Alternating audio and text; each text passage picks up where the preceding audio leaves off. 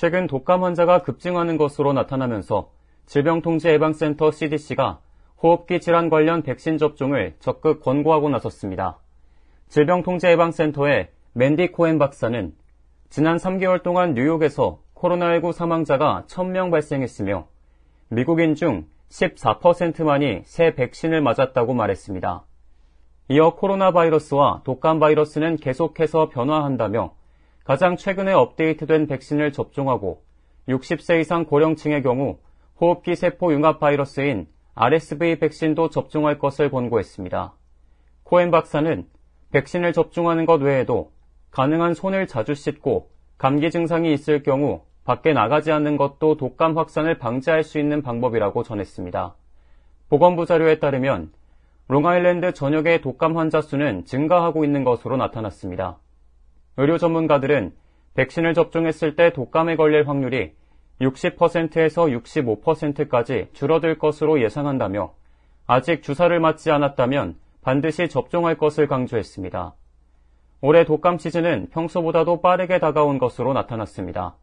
CDC의 발표에 따르면 지난 11일 기준 독감 환자는 미 전역에 걸쳐 전주보다 약 4%가 증가했습니다.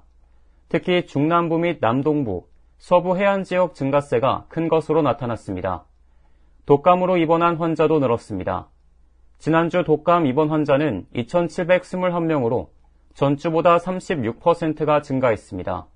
같은 기간 뉴욕시의 독감 환자 증가율은 58%에 이르는 것으로 집계됐습니다.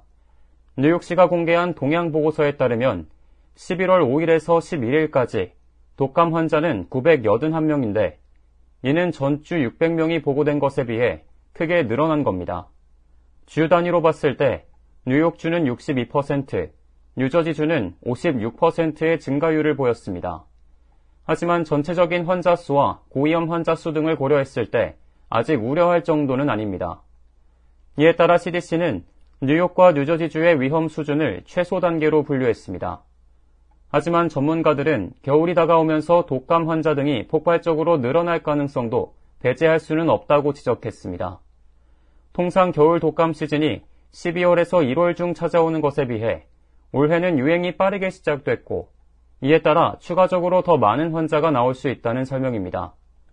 이에 따라 CDC는 백신 접종 권고에 나섰으며 독감 백신은 생후 6개월 이상이면 누구나 맞을 수 있습니다. 현재 독감 백신 접종률은 성인 35%, 어린이는 33%인 것으로 나타났습니다. K-Radio 박하율입니다.